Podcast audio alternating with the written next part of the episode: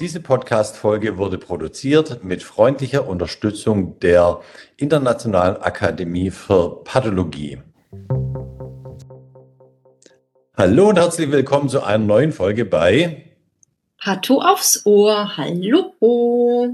Hallo, liebe Zuhörerinnen und Zuhörer. Hallo, liebe Charlotte. Und Charlotte, ich weiß schon, was du sagen wirst, dass du mhm. dich heute wieder freust. Genau. Ja, ich freue mich. Ich freue mich ja immer, wenn jemand anders außer du da bist. Ja, genau, zum Verdünnen. Nämlich. Und heute haben wir einen ganz, ganz tollen Gast. Wieder ein, ein Wiederholungstäter. Wiederholungstäter. Genau. Und zwar haben wir den Professor Philipp Ströbe äh, hier zu Gast. Äh, Professor Ströbel war schon mal bei uns zu Gast als äh, Direktor der Pathologie der Uni Göttingen, wo er über die digitale Pathologie gesprochen hat in seinem Institut. Aber heute, lieber Philipp, haben wir dich in deiner Funktion als Präsident der deutschen Division der Internationalen Akademie für Pathologie. Und damit ich nicht immer Internationale Akademie für Pathologie sagen muss für den weiteren Verlauf, wir nennen das im weiteren Verlauf die IAP. Hallo, lieber Philipp. Hallo, ihr Lieben. Also vielen Dank, dass ich äh, nochmal heute da sein darf. Freue mich natürlich extrem. Und äh, ja, als Wiederholungstäter und äh, bin auch schon sehr gespannt auf den Podcast heute. Und lieber Philipp, ich habe letztens an dich gedacht. Ich war nämlich auf Darst Sings, da haben wir uns vor ein paar Jahren mal irgendwie rein zufällig privat getroffen. Genau, beim Fischbrötchenverleih, glaube ich. Genau, Verleih. Also ich habe meins nicht zurückgegeben, aber Guti, Charlotte, ich rede Das war jetzt ein Insider, den ich das, nicht kenne. Das ist ein Insider. Gut. Ich habe mit, hab mit meinem Sohn einen Running Gag, dass wenn wir mal, wenn uns nichts einfällt, dann gründen wir auf Zink Stars einen Fischbrötchenverleih. Ah, okay. Das ist eine Ach Geschäftsidee, die uns bestimmt keiner wegnimmt. Und, äh, ja. Die, die Geschäftsidee darfst du behalten. Charlotte, ich rede immer so viel am Anfang im Podcast mit unseren, unseren Gästen. Jetzt darfst du mal anfangen. Ja, gerne. Also wir haben ja schon ein paar Mal angesprochen, äh, dass die Pathologieszene eigentlich sehr gut aufgestellt ist, was alle möglichen Einrichtungen ein, angeht, vor allen Dingen was auch Weiterbildung und andauernd auch Fortbildung äh, angeht. Und neben der äh, DGP, wo wir auch schon mal mit Herrn Maas hier gesprochen haben, gibt es zum Beispiel auch die IAP, also Internationale Akademie für Medizin. Ja, und da stellt sich ja die erste Frage, was ist das eigentlich und warum gibt es das und äh, wozu hat das Sinn? Ja, also ich sage immer, die IAP ist so gut, wenn es sie nicht gäbe, müsste man sie erfinden.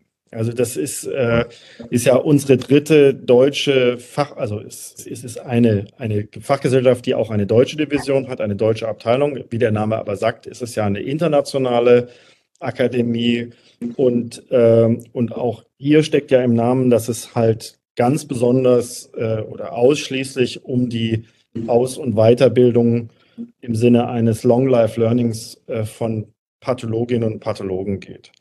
Ähm, und die ERP hat eine ganz interessante Geschichte. Also die ist äh, unsere deutsche Abteilung ist, ist eine von, von insgesamt 58 äh, aktuell äh, Divisionen weltweit. Genau, also es ist ein weltumspannendes Ui. Netzwerk eigentlich. Ähm, was finde ich auch was sehr Schönes. Also dieser internationale Gedanke, der wird auch gelebt. Da können wir vielleicht auch nachher noch ein bisschen drüber sprechen. Ist auch ein wichtiger, ist sozusagen in der DNA der Gesellschaft mit dabei ähm, und ist ursprünglich ähm, 1906 in den USA gegründet worden äh, von Maud Abbott und ist damit ist es die älteste, tatsächlich ist die älteste weltweit die älteste Fachgesellschaft ähm, weltweit.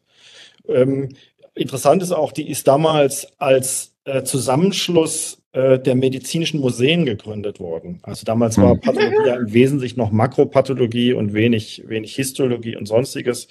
Da hatten sich also damals äh, Medizinmuseen auf der ganzen Welt zusammengetan und ähm, das gegründet. Und ähm, dann hat es etwa 50 Jahre später, äh, hat es also noch 50 Jahre gedauert, bis dann die, äh, bis dann diese, diese ursprünglich Zusammenschluss von Museen dann offiziell zu dem wurde, was wir heute als IAP kennen, dann als internationale Akademie.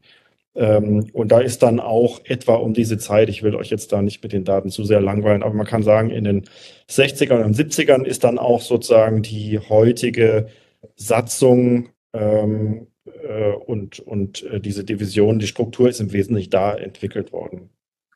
Genau. Die deutsche IAP vielleicht als letztes noch, die wurde gegründet, das ist auch ganz interessant, die wurde 1964 gegründet erst, also wir haben dann nochmal mhm. äh, noch mal etwas Zeit gebraucht ähm, und äh, die hat damals mit 19 Mitgliedern gestartet. Mhm. Ach, niedlich. Und heute haben wir ungefähr 2500 Mitglieder. Ja, wunderbar. Also jetzt möchte ich noch mal kurz was sagen zu den Museen. Also früher gab es ja viel viele medizinhistorische Museen. Mhm. Ähm, da gibt es heute noch in Deutschland ein großes, berühmtes, äh, und zwar das an der Charité. Und ähm, da wird eben viel Makropathologie eben ausgestellt.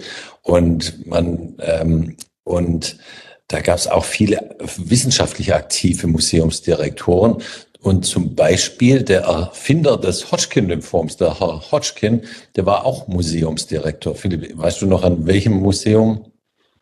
Nee, das weiß ich tatsächlich. Ich weiß nur, dass er Leibarzt war eines reichen ja. israelischen, ich glaube, Kaufmannes. Äh, und äh, der war also Leibarzt von ihm und ist dann, also der Thomas Hodgkin, und ist dann, ist dann auch, glaube ich, in Israel gestorben, ist in, in Jaffa begraben. Da habe ich das. Grab sogar mal besucht. Äh, aber äh, wes, we, von welchem Museum er jetzt Direktor war, das kann ja. ich nicht sagen.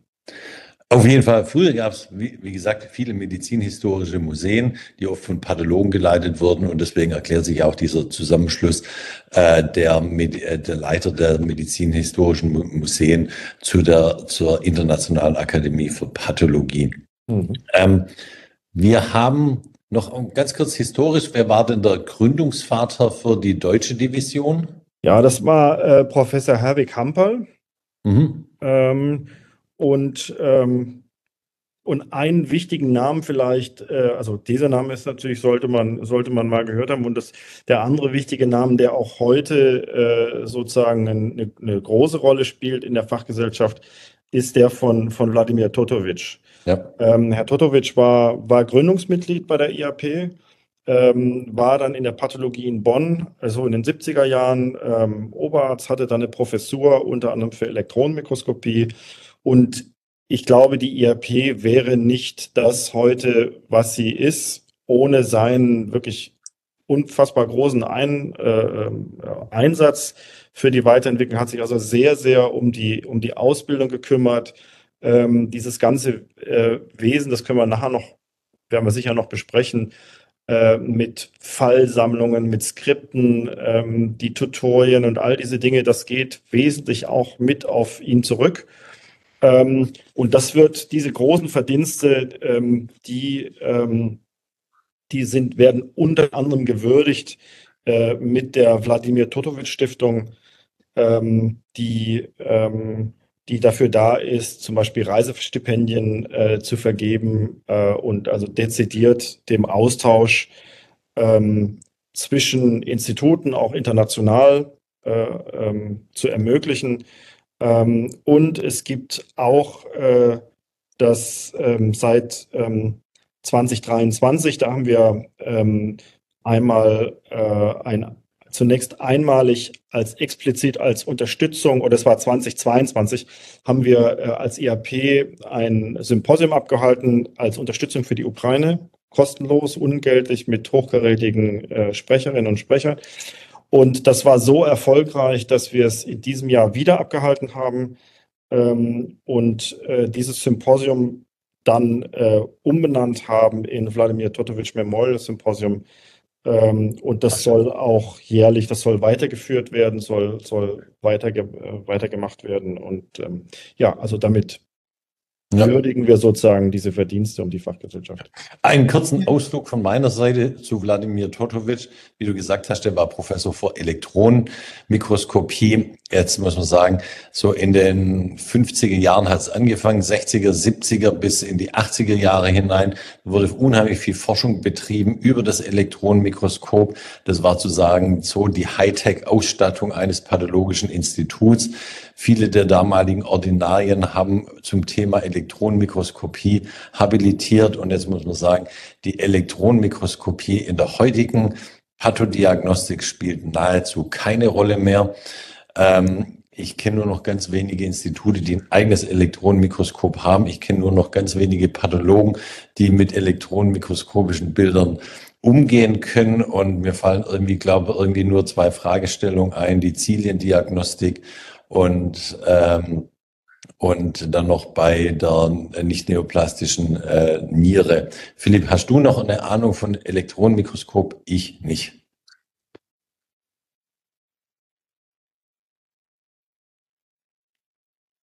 Hängt bei mir gerade Ton und das Bild. Könnt ihr mich hören? Ja. Wir hören dich klar und deutlich. Entschuldigung, dann musst du bitte die Frage nochmal wiederholen. Ich habe die gerade äh, nicht. Ich habe eine Charlotte, wir machen hier einen ganz kleinen Cut aufgrund des technischen Problems. Philipp, ja, wenn ja, du. Sag ich Robin. Ja. Das schneiden wir raus. Dann mach du am besten, wenn du äh, merkst, du hast hier Streaming-Probleme, genau, lass du dein Bild weg. Ähm, dann ist der Ton besser. Hörst du mich klar und deutlich? Jetzt kann ich dich gut hören, ja. Mhm. Ja, genau. Also ich wiederhole die Frage nochmal.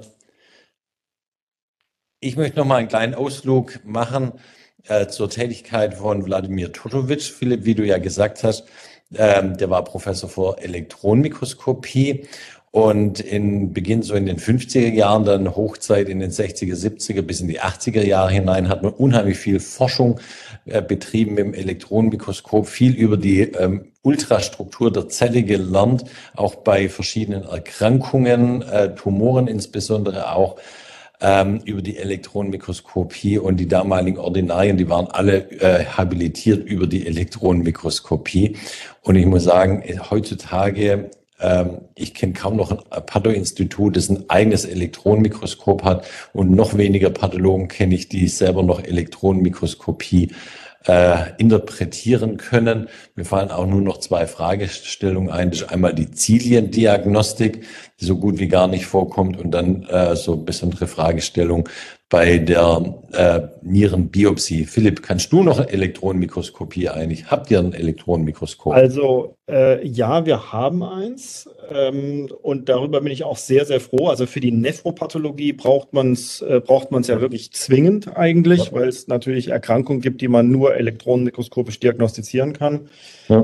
Ähm, ich ähm, sage mal so, ich hatte, ich hatte während meiner Ausbildung eine Phase, wo ich ähm, in Mannheim in der Vorklinologie unterrichtet habe. Und da, wie du vielleicht noch aus deinem Medizinstudium weißt, ist ja die Elektronenmikroskopie schon ein ganz relevanter äh, Aspekt. Insofern musste ich mich nolens volens auch noch mit diesem Thema wieder beschäftigen. Das heißt, also sagen wir mal, so normale Strukturen glaube ich, kann ich einigermaßen. Ähm, aber die, Patho, die Pathomorphologie, pathologische Elektronenmikroskopie, das ist nochmal ein ganz eigenes Thema. Ähm, das kann bei uns, das kann bei uns aktuell nur ein Kollege, der eben äh, spezialisiert ist auf Nephropathologie, der Sami Hakrusch. Ähm, ich selber sozusagen mehr als nicken und sagen, ja, sehe ich auch und ich glaube, das ist nicht normal, kann ich auch nicht. Also da geht schon äh, wichtiges Fachwissen zu äh, ähm, äh, verloren, absolut. Gudi, also jetzt aber wieder zurück zur Internationalen Akademie für Pathologie. Wie die Charlotte ja schon gesagt hat, wir haben schon den Jörg Maas als Generalsekretär der Deutschen Gesellschaft für Pathologie da. Das gibt's also die DGP, es gibt unseren Berufsverband der deutschen Pathologen und dann die IAP. Philipp, was unterscheiden die drei? Insbesondere, was sind denn so die Hauptaufgaben von der IAP? Also, ähm, ja, die IAP, wie gesagt, ist eine, äh, ist eine äh, Non-Profit, ist ein, ist ein Verein. Non-Profit Organization als Teil eines, einer, eines, einer internationalen Community, die ähm, ganz klar die Aus- und Weiterbildung von Pathologinnen und Pathologen ähm, sich äh, auf die Fahne geschrieben hat. Ähm, und idealerweise, und das ist so ein besonderes Anliegen auch, im Grunde genommen ab dem ersten Tag, in dem jemand in der Pathologie beginnt äh, und dann eigentlich bis äh, zum Ausscheiden aus dem Beruf oder auch gerne noch darüber hinaus. Also wir haben auch noch ähm, Mitglieder, die sozusagen ähm, nicht mehr aktiv äh, selber äh, am Mikroskop sitzen, ähm, und ähm, ja, das, ähm, da, insofern ist das eigentlich was, was jede Pathologin und jeden Pathologen in Deutschland interessieren und angehen sollte, aus eigenem Interesse. Ähm, deswegen an der Stelle auch nochmal eine dicke Werbung für, es können jetzt bei 2500 Mitgliedern, das sind ja auch eben nicht aktive äh, äh, Mitglieder noch dabei, aber sehr, sehr viele ähm, können es nicht mehr sein und die wenigen, die es vielleicht noch nicht sind, sollten vielleicht nochmal drüber nachdenken, äh, da Mitglied zu werden. Das ist, wie gesagt, eine tolle Sache. Über das Angebot sprechen wir ja bestimmt noch. Das, die zweite Fachgesellschaft ist die DGP. Ähm, da habt ihr ja schon äh, drüber ja. gehört. Ähm, das ist im Wesentlichen, würde ich sagen, die, ähm, die Fachgesellschaft, die sozusagen die wissenschaftliche Weiterbildung in Forschung und Lehre des Faches vorantreibt, wird deswegen auch vielleicht ein bisschen dominiert von den akademischen Pathologen, Pathologien in Deutschland. Ähm, und die dritte Fachgesellschaft ist der Berufsverband, ähm, der jetzt uns mehr in berufsständischen äh, Dingen vertritt und organisiert. Und äh, viele Leute, ich auch, sind Mitglied in allen drei Fachgesellschaften. Ja. Also in Amerika, da gibt es Amerika, Kanada, da gibt es das USCAP, die United States and Canadian Academy of Pathology. Das ist alles drei, glaube ich, unter einem Dach zusammengefasst. Ja. ja. Mhm. Also ich glaube ja, wenn man äh, Pathologie macht, lernt man am äh, meisten für den Facharzt und weil mein Facharzt am, am wenigsten kürzen von uns drei her ist, kann ich ja noch einmal sagen, auch für die ganzen Zuhörerinnen und Zuhörer, die sich immer noch nicht so richtig vorstellen kann, wofür das gut ist. Ähm, also es ist so, wenn man zum Beispiel für den Facharzt lernt und alles irgendwie einmal können muss, gibt es in der IAP Lehrserien für alles, was man sich vorstellen kann. Pathologie der Milz, äh, Besonderheit des Magens, Lymphome, Hautneoplasien, entzündliche Dermatosen. Also im Grunde kann man sich alles, was es irgendwie äh, gibt, als so ein Spezialding, sich als Lehrserie da ausleihen und wirklich pauken. Und diese Lehrserien sind sozusagen von Experten einmal zusammengestellt worden. Und das ist ja. sozusagen irre, weil man natürlich ein, ein, auf ein super Fachwissen äh, zurückgreifen kann, von Experten gebündelt, ähm, nur separat für eine Entität, für ein Organ oder für eine Erkrankung, die von mir aus auch an anderen, verschiedenen Organen manifest werden kann.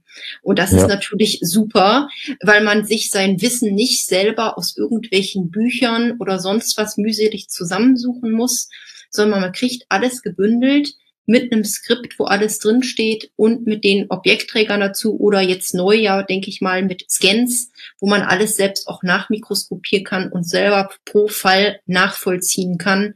Was sehe ich da jetzt? Was steht im Skript, was ich wissen muss und so weiter. Und das ist wirklich irre. Das ist wirklich autodidaktisch dann. Genau, also man lernt ja am besten lernt man immer am eigenen Fall, den man sozusagen bekommt. Aber es gibt ja auch Institute, die bekommen nicht das gesamte Spektrum, aber gerade für die Facharztausbildung ist das dann ja ideal, wenn da irgendein äh, Bereich fehlt in der, ähm, der Weiterbildung. Ähm, dann kann man sich da schön die Lehrserien ausleihen, wie du gesagt hast, Charlotte, früher die äh, Kästen mit, mit den Slides drin. Äh, heutzutage sind die ja alle digitalisiert. Philipp, hast du einen Überblick, wie viele Lehrserien sind denn mittlerweile seit den 60er Jahren produziert worden? Das, also ehrlich gesagt, nicht ganz genau. Auch, äh, also es sind, die gehen jedenfalls in die Hunderte. Ähm, ich weiß nicht, wie viele aktiv wir momentan haben, lagert mich da bitte nicht fest. Es sind bestimmt über 80 Stück. Ein paar von denen werden auch, also die meisten von denen werden auch kontinuierlich überarbeitet. Also ähm, ich habe zum Beispiel hier eine Lehrserie, über die ich selber, also wo ich selber ähm, Dozent bin, zu Mediastinaltumoren. Ähm, die muss, die haben wir zum letzten Mal haben wir diese Veranstaltung 2017 gemacht. Die muss also jetzt dringend auch mal wieder überarbeitet werden, auf den neuesten Stand gebracht werden und so. Also die brauchen auch ein bisschen Pflege. Ähm, aber es ist genau wie ihr gesagt habt, es ist damit eigentlich die gesamte Pathologie abgedeckt ähm, und eben nicht nur die sag mal, Mainstream-Sachen, die man häufig sieht, sondern eben auch die etwas selteneren und in der Regel wirklich von ausgewiesenen Experten. Das ist was ganz Tolles. Also ich, ich kann, kann ja vielleicht noch Bitte, ja. Ich kann kurz zur Zahl was sagen. Also ich habe ja demnächst auch als Referenten IAP-Seminar ähm, Ende Oktober. Charlotte, da hast du auch mit dran mitgewirkt. Zusammen mit dem Danionik und dem Florian Stellmacher haben wir uns äh, die Lehrserie 331 ähm, Und die machen wir jetzt schon zum dritten Mal unüberarbeitet, müssen wir auch mal überarbeiten. Also wir werden wahrscheinlich in der Zwischenzeit so äh, bei, bei 400, bei der 400. Lehrserie ja. sein, ja. die da produziert worden sind. Und ich denke auch mal, dass so immer ungefähr 100 Lehrserien aktiv sind. So die älteren muss man ja dann auch mal aussortieren, weil da einfach das Wissen zu weit fortgeschritten ist, dass die nicht mehr aktuell sind. Genau. Also man kann vielleicht nochmal generell sagen, die, die, wie die IAP funktioniert. Also wir haben, sagen wir mal, ja. drei Säulen. Ähm, wie, also im Angebot, es gibt noch ein bisschen mehr, dazu kann ich auch noch was sagen. Also zum ersten einmal das Symposium, das ist so eine Hauptveranstaltung immer im Frühjahr, ähm, die dann immer ein Hauptthema hat. Dieses Jahr war es zum Beispiel Mama-Pathologie. Äh, dann gibt es die Tutorials, die finden mit einer Pause im Sommer, glaube ich, finden die grundsätzlich wöchentlich sogar statt. Ja. Ähm, also wir haben jetzt zum Beispiel im Herbst gibt es noch zu eine zu Lebertumoren, zu Lymphome, das, das, das Tutorial heißt Lymphome verstehen. Also da sieht man gleich, da geht es jetzt nicht um die ganz abgefahrenen äh, Dinge, sondern glaube ich, um wirklich einen Zugang von Experten, wie man überhaupt Lymphome diagnostiziert und viele von den Zuhörern, die vielleicht aus Instituten kommen, wo man das alle Jubeljahre mal sieht äh, und man nie so richtig ein Gefühl dafür kriegt, wie man sich diesem Thema überhaupt nähert. Also für solche ähm, Leute ist das gedacht. Dann gibt es ein, äh, ein, Tutorial zu interstitieller Lungenerkrankung, zu Kindertumoren und, und, und. Also das ist wirklich, das ist wirklich super. Und dann, wie schon gesagt, die Lehrserien, ähm, die halt primär fürs ähm, Selbststudium gedacht sind. Und dann, also ich erinnere mich noch, ich war der erste Teilnehmer der Junior Akademie, nämlich früher war ja die IAP-Seminare immer gedacht für weit fortgeschrittene Assistenzärzte oder eigentlich erst Fachärzte, weil es da wirklich um die Tiefen und Feinheiten der Pathologie gab. Und irgendwann hat die IAP auch die Junior Akademie ins Leben gerufen. Das war eine Woche lang, äh, auch in Bonn. Ähm, in, in Klausurtagung also ich, Hardcore. Ich könnte, jetzt, ich könnte jetzt verraten, wann das war, aber dann wissen die Zuhörer natürlich, wie alt du bist. Das wissen die sowieso. Aha. Das darfst du verraten. Das war irgendwann, als ich in. Ja, schätz mal. Oh, ich würde mal sagen 2010. Nicht schlecht. Äh, 2002. Also wenn du der Erste war, einer der Ersten warst, dann war es 2002, lieber Sven. Das ist schon eine Weile 2000. her. Ja, ja, ja, da war ich in Bonn. Genau. Genau, es war im Dezember in Bonn 2002. Es war kalt, ich erinnere mich. Also das ist ähm, genau, also diese Junior Akademie ist wirklich, ähm, also das finde ich auch eine ganz tolle Sache. Bin auch, das ist mir auch ein persönliches Anliegen, äh, die sozusagen während meiner Amtszeit äh, so ein bisschen auch zu pflegen und, äh, und weiter zu unterstützen. Ähm, die findet mit zwei Modulen statt, immer im genau. Frühjahr genau. und einmal im Herbst. Äh, und das ist auch interessant, weil die geht ausschließlich in Präsenz. Das war mir persönlich auch ein Anliegen. Dafür, also dafür bin ich auch ein Stück weit verantwortlich, weil ich eben erlebt habe, wie die, wie das ist, ähm, wie, wie sich eben äh, unser Nachwuchs dort, äh, unsere jungen äh, Nachwuchspathologinnen und Pathologen dort, dort treffen, auch vernetzen. Und das ist einfach, das ist ein ganz wichtiger Aspekt, also dass man sich kennenlernt in unserer kleinen Fachgesellschaft. Ja. ja. Ähm, dass man mhm. persönliche Kontakte hat, ähm, dass man in der tollen Stadt Bonn abends was zusammen trinken geht oder so. Ähm, unglaublich wichtig. Ähm, ich, Sven, ich weiß gar nicht, wo haben wir uns kennengelernt? Also entweder auf der RP oder auf der DGP. Also wir haben uns bestimmt auch irgendwo auf so einer, äh, bei ja. so einer Gelegenheit kennengelernt und, und halt, wenn wir uns auch leider viel zu wenig sehen, aber über die, ähm, auf diesen regelmäßigen Anlässen, da, da trifft man sich halt und über viele genau, Jahre das und das ist auch was Schönes. Also genau. es ist mir ganz, ganz wichtig, dass man also neben diesen rein fachlichen Dingen auch diese ähm, seine Community kennenlernt. Das sind ja alles Gleichaltrige äh, ungefähr und ähm, und auch dadurch diese Bindung an diese an diese tolle Organisation kriegt. Also das finde ich, äh, das finde ich wirklich großartig. Das ist ja das Gute, in der gleichen Peer Group bleibt man immer gleich alt. Also Philipp, wir waren auch schon jünger, aber wir sind ja immer die gleiche Peer Group und bleiben damit genau. immer gleich alt. Und genau. das ist total wichtig, dass man hier so, zumindest, wir kennen ja fast alle Pathologen, weil wir so wenig sind in Deutschland, ähm, aber so, dass man besonders gut die eigene Peer Group äh, kennt und wir kennen uns alle. Ja. Ja, und also bei der, bei diesem Modul 1 im Frühjahr bei der Junior Akademie, das ist wirklich, also für die ganz, für die Frischlinge gedacht, ähm, erstes, zweites Jahr, da gibt es nichts, was man nicht fragen darf. Da wird wirklich alles von der Pike an äh, versucht ähm, zu erklären und, äh, und das, was man vielleicht, was im Alltag so im Stress in den ersten zwei Jahren einfach untergeht und man dann vielleicht unsicher ist oder so, das wird dann nochmal ein bisschen strukturiert vermittelt und ähm, das, das großartig. Im Herbst geht es dann schon etwas mehr zur Sache, da geht man dann schon etwas spezieller in genau. diese Bereiche rein. Das ist dann so für die etwas fortgeschrittenen genau. Assistenzärzte. Genau. Charlotte, warst du ja. auch mal bei der Judo Akademie? Äh, da war ich auch mal tatsächlich, ja, ich glaube, das war so 2013 oder 14 müsste das gewesen sein. Ja. Ja, das, das war sehr cool, weil vor allen Dingen, weil man mal wieder eine Woche so richtig an die Hand genommen wird und richtig Unterricht bekommt ähm, für Organe, zum Beispiel eine Session, keine Ahnung, Niere, eine Session Magen, eine Session dies. Es gab auch noch eine Session Obduktion und so weiter, das weiß ich ja. noch. Und das, das war richtig ähm, cool, weil man nochmal so richtig Unterricht bekommen hat und danach den Eindruck hatte, so jetzt habe ich eigentlich für jedes Organ das Wesentliche irgendwie einmal gehört und weiß grob, worum äh, geht es, was gibt's da so, wie sieht das so irgendwie aus. Und da hat man ja. sich echt gut danach gefühlt. Das ist so. Ja. ja. Philipp, für die letzten paar Minuten in unserem Podcast. Du bist äh, aktuell amtierender Präsident der IAP, äh, der Deutschen ja, Division. Wie wird man das eigentlich? Oha. Also, ähm, das ist so. Basisdemokratische Abstimmung. Ja, nicht ganz. Ja, es ja, gibt. Das also war ironisch gemeint. Der, der einzige Weg, Präsident irgendwann zu werden, wenn man das, oder Präsidentin natürlich. Äh, wir hatten ja auch schon Präsidentinnen.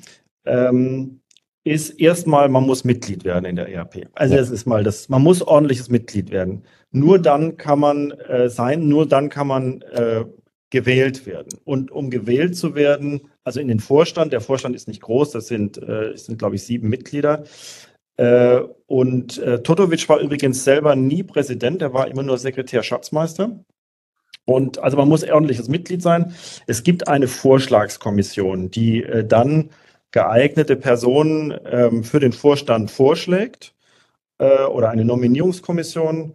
Ähm, das wird dann immer von der, wie in einem ordentlichen Verein, wird dann immer von der Hauptversammlung, äh, die ja immer mit dem Symposium stattfindet, während des Symposiums stattfindet im Frühjahr, müssen die dann bestätigt werden, die müssen die Wahl annehmen. Ähm, und dann ist man in der Regel es gibt eben ein paar Funktionen. Es gibt den, äh, es gibt den Präsidenten, es gibt den Sekretär Schatzmeister, äh, und es gibt eben Beisitzer. Und in der Regel fängt man natürlich erstmal an, äh, man wird Beisitzer.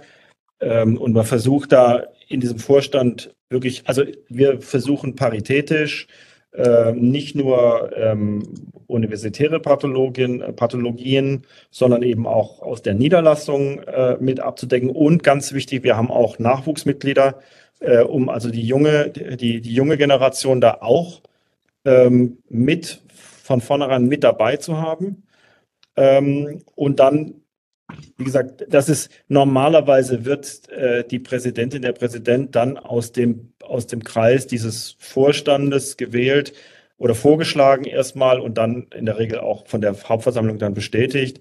Das hat einfach den Sinn, ähm, man will da schon Leute da haben, die halt, äh, sag mal, ihre Anhänglichkeit an die, an die IAP äh, gezeigt haben, weil das natürlich auch ein bisschen Arbeit ist. Man muss schon so ein mhm. bisschen die Struktur kennen, man muss sich mit dem Auftrag der EAP identifizieren. Ja. Und das muss man natürlich auch dadurch zeigen, dass man halt regelmäßig zu den Symposien geht und äh, selber vielleicht äh, auch Tutorials abhält und so weiter und so weiter. Es ist jetzt nicht immer nur alles vergnügungssteuerpflichtig.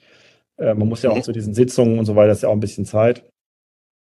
Unentgeltlich Genau, und dann muss man genau. auch wissen, das ist auch noch, ja genau, natürlich, ähm, was, was, was, ähm, also sag mal, die, ich sage erstmal den Einsatz, was, was man auch noch wissen muss, was auch eine Verpflichtung ist, ähm, also Präsident äh, wird man nicht nur das, ähm, oder man, man ist, zwei Jahre lang ist man designierter Präsident, dann ist man Präsident und dann ist man Past-Präsident und als Past-Präsident ist man gleichzeitig noch Vorsitzender der äh, der Fortbildungskommission, die also dieses ganze tolle Programm immer sozusagen plant und bespricht und so.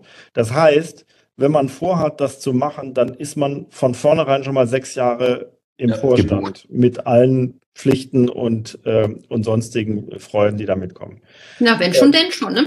Ja, ja, ja, ich möchte, ja, genau. Ich möchte nicht zu, aber ich möchte noch nicht zu viel verraten, wie wirklich so eine Wahl stattfindet, in, üblicherweise in allen Vereinen und natürlich auch in so medizinischen Vereinen. Da gibt es ein Vor, ein, wird jemand vorgeschlagen und dann gibt es natürlich im Rahmen der Mitgliederversammlung dann diesen, immer diesen Spruch hier, wir haben den, den vorgeschlagen, gibt es etwa Gegenstimmen?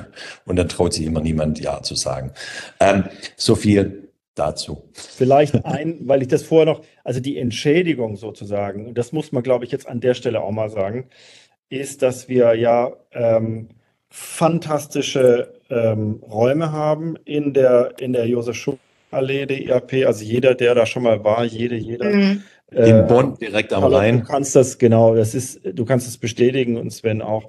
Das sind einfach tolle Räumlichkeiten, die ideal geeignet sind, dass man da für sich ist. Ähm, äh, ideale Voraussetzungen hat. Man sieht gut, man hört gut, man wird fantastisch verpflegt, liebevoll. Und äh, an der Stelle muss ich auch sagen, ich, ähm, dieser, dieser Job, ähm, hier de, sozusagen das Gesicht jetzt für zwei Jahre zu sein, äh, dieser, dieses Vereins, ähm, das ist das eine, aber die eigentliche Arbeit wird ganz, ganz wesentlich von der Geschäftsstelle und, und hier insbesondere von Martina Schmidt und ihren Mitarbeiterinnen äh, und Mitarbeitern geleistet. Das heißt, ähm, sag mal, das Ganze, was im Hintergrund abläuft, ähm, das, da wird uns sehr, sehr viel Arbeit abgenommen äh, und das wird es uns auch gar nicht gehen. Also und, und äh, dieses Team ist natürlich auch für die Kontinuität darin ja. ähm, verantwortlich. Also es ist nicht so ganz entscheidend, wer da vorne steht, sondern äh, das Team dahinter ist eigentlich das Relevante. Lieber Philipp, für ja. deine Bescheidenheit äh, liebe ich dich auch immer wieder und ich muss auch wirklich sagen, ja, es ist wirklich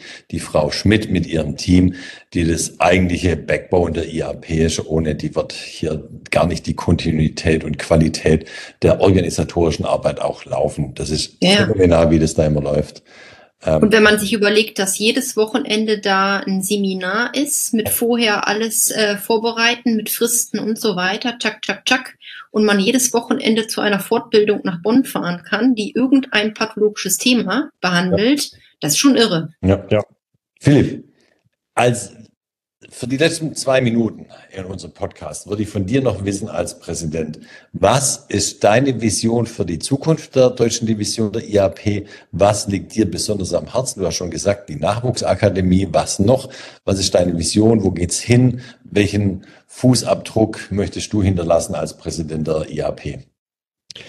Also äh, ein Thema, was wir jetzt gerade austarieren müssen oder wo wir uns ein bisschen neu positionieren müssen, ähm, das sind die, die, sagen wir mal, das ist angestoßen worden durch die Covid-Pandemie. Ähm, mhm. Vorher war das ja alles streng äh, in Anwesenheit und diese Präsenz hat ja viele, viele Vorteile, wie wir gerade schon besprochen haben. Aber wir haben auch viele Teilnehmerinnen und Teilnehmer, die äh, uns rückmelden, dass sie gerne mehr digitale Angebote haben wollen. Das ist einfach zeitgemäßer, auch für das sind ja oft junge Menschen, äh, die schwer noch in familiären Verpflichtungen und so weiter stecken. Äh, junge Mütter, junge Väter, für die das jetzt auch nicht immer ganz um die Ecke ist, sich freizuschaufeln. Ich komme für zwei Tage nach Bonn. Ähm, und insofern müssen wir also unser Angebot da auch ein Stück weit diversifizieren. Ähm, und ähm, wir haben ja auch gesagt, dass wir ähm, dass wir in unserer DNA einfach international sind. Deswegen müssen wir auch abwägen. Natürlich sind wir als deutsche Division primär für unsere deutschen Mitglieder äh, zuständig, aber es gibt eben auch immer mehr internationales Publikum, auch in Deutschland, die vielleicht nicht alle so perfekt Deutsch sprechen. Deswegen ist auch die Frage, müssen wir auch Kurse in anderen äh, Sprachen anbieten, in Englisch natürlich vor allem. Oder ähm, Schwäbisch. Oder Schwäbisch, genau, mit Untertiteln dann. Äh, genau. Und, ähm, und was auch nicht ganz ohne ist, wir müssen uns ja auch dem zunehmenden Konkurrenz aus YouTube und so weiter stellen. Ähm, das heißt, wir müssen auch in Zukunft gucken, dass wir attraktiv bleiben mit innovativen Formaten, Leute abholen. Wir haben jetzt äh, neu eingeführt so sogenannte Late-Night-Talks oder Kaminrunden, die ich auch total nett finde. Die sind absolut reserviert für Weiterbildungsassistenten und Assistentinnen, ähm, die dann mit einem Experten oder Expertinnen ähm, sich treffen. Das ist online äh, und dann zwei Stunden lang im geschützten Raum sozusagen interessante oder schwierige Fälle anschauen können, diskutieren können und so. Ähm, das also ist das ja cool. Ja, das, sind, das ist auch sehr, sehr gut angenommen worden. Das erste Mal hat äh, Erhard Bierhoff gemacht zum äh, Hauttumoren. Ähm, und das ist sehr gut angekommen. Jetzt wird es was geben zu Urothelkarzinom. Äh, und, und das werden wir sicher ausbauen. Und das sind eben solche Angebote, denke ich, die, äh, mit denen wir die Leute abholen können und auch in Zukunft attraktiv bleiben. Also ich glaube auch, das ist ganz wichtig. Also die IAP, die deutsche Division der IAP, die läuft seit Jahrzehnten hochstabil, hochattraktives Angebot. Und ich glaube auch immer, das muss man wirklich auch beobachten, wenn was lange stabil gut läuft, dann ist irgendein Black Swan um die Ecke und das ist YouTube, Instagram, Twitter und sowas. Ist wie viel, wie viel Tutorials und äh, Fallbesprechungen auf Twitter schon gibt. Da haben sich Pathologen vor allem aus Australien und Amerika sowas von drauf spezialisiert. Die machen da super Fortbildung darüber. Genau. Also passt auf und lasst euch da nicht die Butter vom Brot nehmen. Genau. Das ja. ist tatsächlich eine Herausforderung. Und, ähm, und daraus kann man unmittelbar ableiten, dass wir halt einfach auch darauf angewiesen sind, wie jeder Verein übrigens, also auch der Handballverein um die Ecke oder der Schützenverein, äh, der Mitwirkung der Mitglieder. Also wir ja. brauchen natürlich engagierte äh, Tutorinnen, Tutoren, äh, Dozenten, die, die neue Serien vielleicht äh, über oder Serien übernehmen, neue aufbauen, uns auch da vielleicht ein bisschen beraten, welche Formate äh, gewünscht sind und so. Ähm, also das ist von Mitgliedern für Mitglieder. Immer, wie immer in jedem Verein. Ganz klar. Wunderbar, lieber Philipp. Charlotte. Ja, toll. Wirklich ja, dann danke ich euch sehr, dass ich äh, stellvertretend für die IAP äh, das heute präsentieren durfte und freue mich für das, über das Interesse. Und, äh Wir danken dir ganz herzlich für deine Zeit, für deine Einblicke. Und ich freue mich, wenn wir uns wieder persönlich treffen. Und demnächst bin ich ja auch bei der IAP am, glaube am 28. Oktober. Genau. Wunderbar. Ja. Lieber Philipp, herzlichen Dank also, Liebe Zuhörer und Zuhörer. Tschüss ja. zusammen. Ja. Ciao. Bis bald. Das hat viel Spaß gemacht. Danke ja, vielen Dank. Danke. Bis bald. Tschüss.